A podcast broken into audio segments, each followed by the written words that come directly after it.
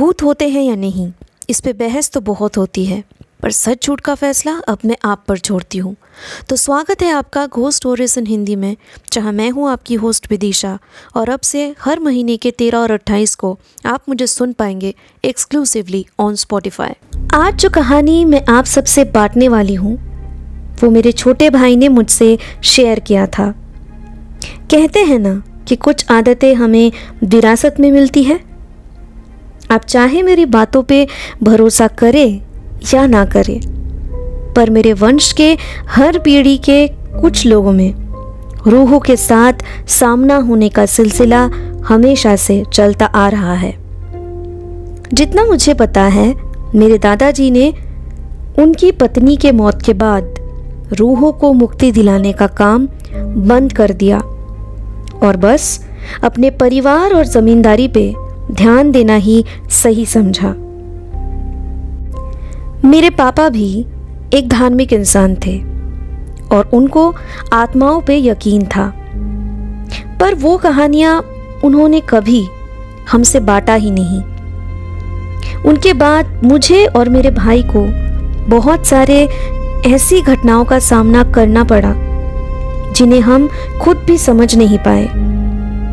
इन्हीं चीज़ों को खुद से समझने की कोशिश में हम हर तरह के हॉन्टेड बुक्स और हॉरर शोज़ देखा करते थे। उन्हीं में से एक था 2010 का M T V girls night out उसी शो के माध्यम से मुझे गौरव तिवारी के बारे में पता चला जो कि इंडियन पैरानॉर्मल सोसाइटी के फाउंडर थे। उनका काम था हॉन्टेड जगहों पे जाकर पैरानॉर्मल इन्वेस्टिगेशन करना। ये सब जानने के बाद भाई ने इंडियन पैरानॉर्मल सोसाइटी में अप्लाई भी कर दिया। पर 18 साल के नीचे उम्र होने के कारण उसका एप्लीकेशन उन्होंने रिजेक्ट कर दिया। इसके बाद मैं आईआईटी खड़गपुर अपना बीटेक इंजीनियरिंग करने चला गया।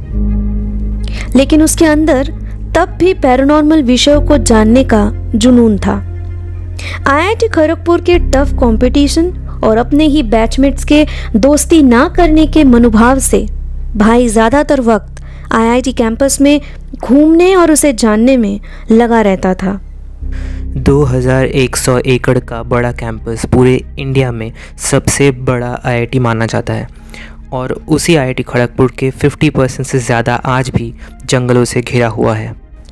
एक शाम करीब आठ बजे दिवाकर, मेरा भाई, नेहरू म्यूज़ियम देखने के लिए निकलता है, जो पहले के ज़माने में हिजली डिटेंशन कैंप हुआ करता था, जब ब्रिटिश हमारे भारत पे कब्जा किए हुए थे। मेरे भाई को पहले से ही पता था कि म्यूज़ियम में कोई एंट्रेंस या एग्जिट गेट नहीं था, और ना ही कोई आने जाने के वक्त की पाबंदी। असल में ये म्यूज़ियम सिर्फ़ सुबह के 9 बजे से शाम के 5 बजे तक टूरिस्ट के लिए खुला रहता है। मैंने अपना साइकिल बाहर पार्क किया और म्यूज़ियम के अंदर चला गया। कुछ वक्त ग्राउंड फ्लोर पे बिताने के बाद भाई सेकंड फ्लोर पे भी घूमने का मन बनाता है। सीढ़ियों से चढ़ते हुए जैसे ही वो सेकंड फ्लोर पे अपना कदम रखा उसको कुछ अजीब सा महसूस होने लगा। मानो कोई उसे देख रहा हो। पर म्यूज़ियम पे उस वक्त ना सेकंड फ्लोर पे कोई था और ना ही पूरे बिल्डिंग पे। मन का वहम मानकर भाई अपने बाएँ तरफ़ के एकदम आखिर के आठ फ्रेम्स देखने के लिए चलने लगा। लेकिन कुछ एक दो कदम चलते हुए ही उसे अपने साथ साथ ठीक उसके पीछे किसी और के कदमों की आहट सुनाई देने लगी। जैसे जैसे भाई आगे बढ़ रहा था। ठीक वैसे ही उसके पीछे कोई साथ में चलने लगा था। भाई रुकता तो पीछे का वो शख्स भी रुक रहा था। थोड़ी देर में भाई को ये सब बस कोई दिमाग की रची हुई काल्पनिक सोच लगी और इसलिए आठ फ्रेम्स के नज़दीक जाकर वो उन्हें अच्छे से देखने लगा। आठ फ्रेम्स को देखने के बाद मैं मुड़कर उसी फ्लोर के दूसरी ओर जैसे ही चलना शुरू करता हूँ, वापस से वही कदमों की आहट जैसे मेरा पीछा करने लगी। मुझे वहाँ और ज़्यादा देर रुकना सही नहीं लगा, इसलिए मैंने सीढ़ियों से वापस ग्राउंड फ्लोर की तरफ़ जाना चाहा। तभी ऐसा महसूस हुआ जैसे मेरे पीछे उन कदमों ने अचानक से तेज़ी पकड़ ली हो। पीछे मुड़ के देखने की मेरी हिम्मत नहीं थी, इसलिए मैं उस दिन वहाँ से वापस आ गया। इसलिए उसने तय किया कि अगले दिन इसी जगह पे, शाम के चार बजे के बाद, जब क्लासेस खत्म हो जाएगी, तब दोबारा म्यूज़ियम आएगा। इस बार भाई अपने साथ उसका घर पे खुद से बनाया हुआ ईएमएफ रीडर और ईवीपी रिकॉर्डर साथ में लाना ठीक समझा। अगले दिन अपने साइकिल पे उन चीज़ों को साथ में लेते हुए नेहरू म्यूज़ियम पे पहुँचने के लिए भाई ने शहीद मार्ग रोड को चुना, जो रास्ता काफ़ी छोटा था। दो साइकिल भी एक साथ उस रास्ते पे चलाना मुश्किल सा था। जैसे ही मैं अपने साइकिल को बाई तरफ़ मोड़ता हूँ, म्यूज़ियम के अंदर जाने के लिए, उसी वक्त मेरे बैग से बहुत ज़ोर से बीप्स की आवाज़ आने लगती है और वो मेरे बैग के अंदर रखी हुई ईएमएफ मीटर से आ रही थी, जो कि मैंने ही अपने रूम में बैठ के बनाया था। ईएमएफ मीटर्स ज़्यादातर इलेक्ट्रोमैग्नेटिक फोर्स डिटेक्ट करने के काम आते हैं, जो कि आपके नॉर्मल टीवीज़ एसी या फिर रेफ्रिजरेटर से भी निकलते हैं। ऐसे डिवाइसेस जिनमें से इलेक्ट्रिसिटी पास हो हैवी वोल्टेज में तो उनके अराउंड इलेक्ट्रोमैग्नेटिक फ़ील्ड क्रिएट हो जाते हैं। और ऐसा माना जाता है कि स्पिरिट्स भी एक एनर्जी ही होती है, जिस वजह से उनमें से भी इलेक्ट्रोमैग्नेटिक वेव्स जनरेट होती है, जो कभी कभी आप एक ईएमएफ e मीटर से भी डिटेक्ट कर सकते हैं। पर उस वक्त ऐसा डिटेक्ट होना नामुमकिन सा था, क्योंकि वहाँ आसपास कोई घर ही नहीं था, जहाँ से भाई अपना साइकिल लिए हुए आ रहा था। मेरे भाई दिवाकर ने अपना साइकिल एक बड़े से बरगद के पेड़ के साथ लगाकर पार्किंग कर दी, जो पेड़ करीब सौ साल पुरानी थी। इसके बाद वो उस ईएमएफ रीडिंग का असली कारण ढूँढने लग गया। कुछ ही पलों में उसने जाना कि वो बिल्कुल शहीद मार्ग के बीचों बीच खड़ा है, जहाँ एक तरफ़ एकदम रास्ते के आखिर में नेहरू म्यूज़ियम मतलब हिजली डिटेंशन कैंप है। और दूसरी तरफ़, रास्ते के आखिर में ब्रिटिश पुलिस ऑफिसर्स बैरक है, जहाँ पे जाकर ये रास्ता ख़त्म होती है। चारों तरफ़ उस जगह पे बस लंबे ऊँचे घास और कुछ सौ साल पुराने पेड़ दिख रहे थे। बाकी ब्रिटिश पुलिस ऑफिसर्स के बैरक की तरफ़ बढ़ते हुए अपने आप को मन ही मन पूछता रहा भाई, कि आखिर ऐसी सुनसान जगह पे ईएमएफ कैसे इलेक्ट्रिसिटी जनरेट कर सकती है? कि तभी उसे एक ब्रिटिश पुलिस क्वार्टर बिल्डिंग पे एक टीवी सेट जैसा कुछ दिखा। पर ऐसा कैसे हो सकता था? कोई भी उस बिल्डिंग पे अब नहीं रहता था।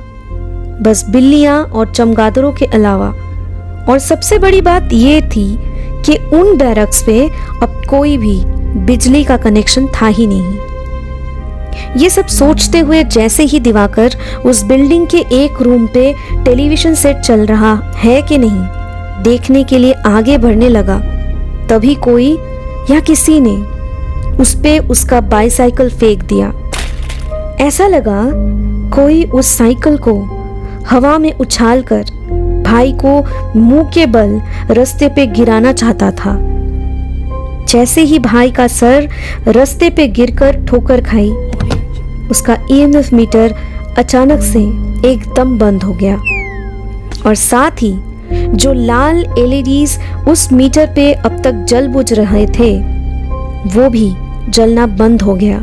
कुछ दिनों बाद अपने जख्मों से उभरते हुए दिवाकर ने सोचा कि अब वो उस नेहरू म्यूज़ियम पे वापस बिल्कुल भी नहीं जाएगा मैंने सोचा कि अच्छा यही होगा कि मैं अपना फोकस नेहरू म्यूज़ियम से हटा के आईआईटी खड़गपुर के बियॉन्ड जो जंगल है उस जंगल को एक्सप्लोर करने में टाइम स्पेंड करूँ। पहले भी कई बार करीब रोज़ उस जंगल पे जाने के लिए भाई नाकाम कोशिश करता रहता था पर सिक्योरिटी गार्ड्स उसे हर बार इधर उधर ताकाझाकी करते हुए पकड़ लेते थे और उस जगह को रेस्ट्रिक्टेड एरिया बताया करते थे।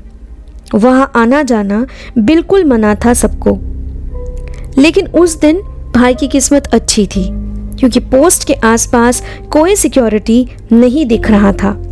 भाई जल्दी से साइकिल चलाकर उस पोस्ट को पार करते हुए जंगल के अंदर चला गया। जहाँ पे उसे पुरानी टूटी फूटी सी स्कूल बिल्डिंग दिखी। भाई को यकीन था 20 मिनट तक साइकिल चलाने के बाद इतने दूर तक पक्का उसे कोई सिक्योरिटी गार्ड पीछा नहीं कर रहा होगा। तो भाई ने अपना बैकपैक खोला पानी का बोतल निकालने के लिए, कि तभी वो ये देखकर निराश हो गया कि वो अपने साथ ईएमएफ रीडर लाना भूल गया था। क्योंकि भाई को लगा था कि आज भी सिक्योरिटी गार्ड उसे पकड़ लेगा, और दिनों की तरह। जो भी हो, उसे एक बात की खुशी थी कि उसके पास फिर भी उसका घर पे बनाया हुआ ईवीपी रिकॉर्डर बैकपैक पे साइंटिफिक कैलकुलेटर के साथ पड़ा हुआ मिला। दिवाकर ने तुरंत ईवीपी रिकॉर्डर को ऑन किया और अपने शर्ट के पॉकेट पर रख दिया, ताकि किसी भी परिस्थिति पे उसका सही वक्त पर अपने आप इस्तेमाल हो सके। जंगल के जितने अंदर वो चला जा रहा था, उतना ही उसे हर रास्ते पर सही मोड़ चुनना पड़ रहा था। अगर उसने कभी गलत निर्णय लिया, वो वापस उस जंगल से अंधेरा होने से पहले निकल नहीं पाता। जंगल में चारों तरफ़ बस एक अलग सा सन्नाटा छाया हुआ था। बीच बीच में झिंगुड़ों की आवाज़ के अलावा और कोई भी आवाज़ नहीं सुनाई दे रही थी। सूखे हुए पत्तों के ऊपर से गुजरते हुए भाई संभल के चल रहा था, क्योंकि गीली मिट्टी से कभी भी वो फिसल के गिर सकता था। जगह जगह पे गड्ढे थे और वहाँ कीचड़ और पानी जमा हुआ था। आसमान का रंग भी साफ़ दिखना मुश्किल था। काफ़ी अंधेरा सा छाने लगा था। और रास्ता भी इतना खराब होने पर भाई सावधानी से आगे बढ़ रहा था। शाम के छह पंद्रह बजे हुए होंगे। भाई को समझ में आया कि उसने करीब दो घंटों से ज़्यादा साइकिल चलाई है और उसे अब तक ये अंदाज़ा नहीं था कि वो सही रास्ता चुन रहा था वापस जंगल से निकलने के लिए या जंगल के और अंदर चला जा रहा था। तभी उसे लगा उसके बाएँ तरफ़, एक आदमी सफ़ेद लिबास में कैंपस बाउंड्री के दीवार के पास खड़ा है। भाई ने फ़ौरन सोचा कि यही सही मौका है, उस आदमी से एक बार पूछ ही लेते हैं, आखिर ये जंगल से बाहर निकलने का रास्ता कौन सा है? हो सकता है इसके बाद और ज़्यादा घना अंधेरा पूरे जंगल में छा जाए। दिवाकर अपना साइकिल रोक कर पीछे मुड़कर अपने बाएँ तरफ़ देखते हुए फ़ौरन बोला, भैया, क्या आप मुझे इस जंगल से बाहर निकलने का रास्ता बता सकते हैं? सवाल पूछते हुए अपने पल के उठाकर देखते ही भाई चौक गया, क्योंकि वहाँ पे कोई भी आदमी उस पल मौजूद नहीं था। लेकिन अभी तो मैंने धोती कुर्ते में यहाँ किसी आदमी को खड़ा हुआ देखा था। फिर कहाँ गया वो? अपनी आखिरी उम्मीद को गवाकर, दुखी होकर और इस घटना से डरते हुए, जैसे ही भाई सामने की तरफ़ अपना सर घुमाता है, वो तभी उसके सामने उसी आदमी को बहुत जल्दी में तेज भागते हुए देख पाता है। मानो कोई उसकी ज़िंदगी खतरे में हो। जोरों से भाई उस आदमी को आवाज़ लगाता है। पर वो आदमी इतनी जल्दी में भाग रहा होता है कि भाई ने उसका पीछा करने का सोचा। अपना साइकिल बहुत ज़्यादा स्पीड में भगाकर भाई आगे बढ़ने लगा। पर वो रास्ता शायद उसके ज़िंदगी का अब तक का सबसे खराब रास्ता मालूम हो रहा था। कीचड़ और गीली मिट्टी से भरे हुए इतने बड़े गड्ढे थे कि कोई भी गाड़ी ध्यान लगाकर ना चलाने पर कभी भी उलट सकती थी। भाई पूरी कोशिश कर रहा था उस भागते हुए आदमी का पीछा करने में। लेकिन जैसे ही उसे उस आदमी के शक्ल की एक झलक देखने का मौका मिला, उसने फ़ौरन अपने साइकिल को पैडल करना बंद कर दिया। उस आदमी के कपड़े एकदम सफ़ेद नहीं थे, बल्कि उसके ऊपर काले रंग के लंबी पट्टियाँ बने हुए थे और उस आदमी के सर से खून बह रहा था।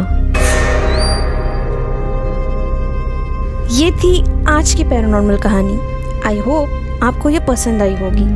आज ये घोस्ट स्टोरीज इन हिंदी को स्पॉटिफाई पे फॉलो करें, जहाँ मैं आपके लिए लाऊँगी ऐसी कहानियाँ जो आपके डर के परिभाषा को बदल के रख देगी।